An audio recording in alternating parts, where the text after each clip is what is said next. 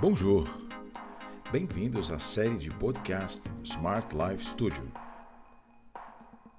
No podcast de hoje, eu vou fazer menção de comentários e trechos do livro As Cinco Linguagens do Amor, de Gary Chapman.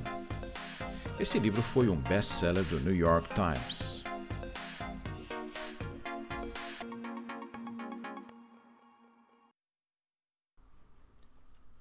O que acontece com o amor depois do casamento? Essa é uma pergunta que pode tomar muitas dimensões. Ocorre casos em que pessoas se casam até três vezes e em todas elas tudo é maravilhoso antes de se casarem. Mas, por alguma razão, depois do casamento, tudo desmorona. Todo amor que se pensava sentir pela outra pessoa acaba por se evaporar é, e às vezes falamos até mesmo de pessoas muito inteligentes e que estão à frente de grandes business, grandes negócios, podendo ou não ter as mais elevadas formações do mundo acadêmico.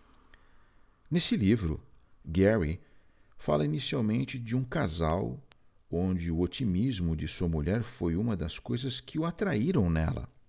Mas, tempos depois, ela era muito negativa e atacava seu caráter. No início, para ela, tudo o que ele fazia era maravilhoso.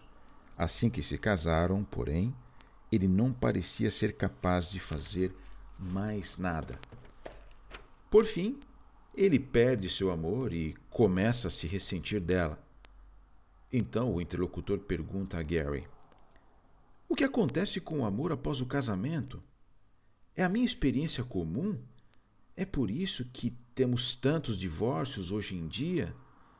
Será que aqueles que não se divorciam aprendem a viver o vazio? Ou o amor realmente permanece vivo em alguns casamentos? Se for, se for esse o caso, como é possível?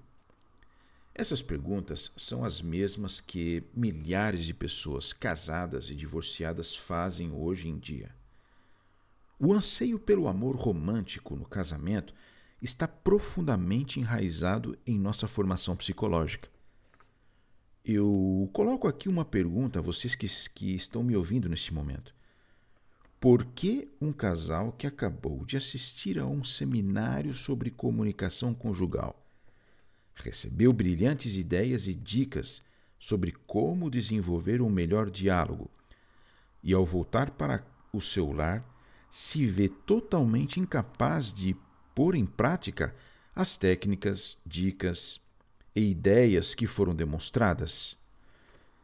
O problema é que ignoramos uma verdade fundamental. As pessoas falam diferentes linguagens do amor.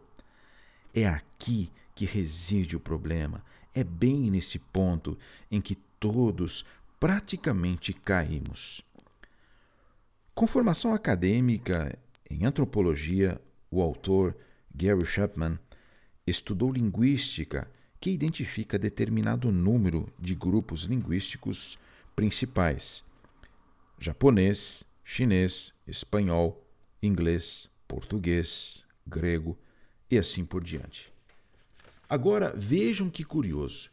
A maioria de nós cresce falando a linguagem dos nossos pais e irmãos, nossa linguagem primária ou nativa. Mais tarde, aprendemos línguas ou idiomas adicionais e geralmente com maior esforço. Essas são nossas linguagens secundárias. A gente fala e entende bem melhor nossa linguagem materna. Ela nos faz sentir mais confortáveis. Quanto mais usarmos uma segunda língua, mais confortáveis nos sentiremos em conversar nela. Se, se falarmos apenas nossa língua primária e nos encontrarmos com alguém, é, esse alguém que fala apenas a linguagem primária dele, que é diferente da nossa, o diálogo será limitado. Precisaremos confiar em gestos, grunhidos, desenhos ou encenações para expressar nossas ideias. A comunicação existe, mas ela é estranha e travada. Portanto, se quisermos estabelecer contato eficiente em diversas fronteiras culturais, é preciso aprender a linguagem daqueles com, com quem desejamos nos comunicar. É a mesma coisa no âmbito amoroso. Sua linguagem emocional do amor e a de seu cônjuge podem ser diferentes quanto o chinês é do português. Por mais que você se esforce para expressar seu amor em português, se seu cônjuge só entende chinês, vocês nunca entenderão como amar um ao outro. Muitas vezes expressamos palavras de afirmação dizendo belas frases de amor e orgulho pela outra pessoa e com toda sinceridade. Mas ocorre que a outra pessoa não está entendendo essa linguagem. Porque sua compreensão está em outra linguagem, como, por exemplo, no comportamento e nem um pouco em belas afirmações. Não basta ser sincero, devemos nos dispor a aprender a linguagem do amor primária do outro se quisermos ser comunicadores eficientes de nosso amor. Gary conclui, depois de 30 anos de aconselhamento conjugal, que existem cinco linguagens emocionais do amor, cinco maneiras de as pessoas falarem e entenderem o amor emocional. Podem haver inúmeros dialetos, mas existem somente cinco linguagens básicas do amor.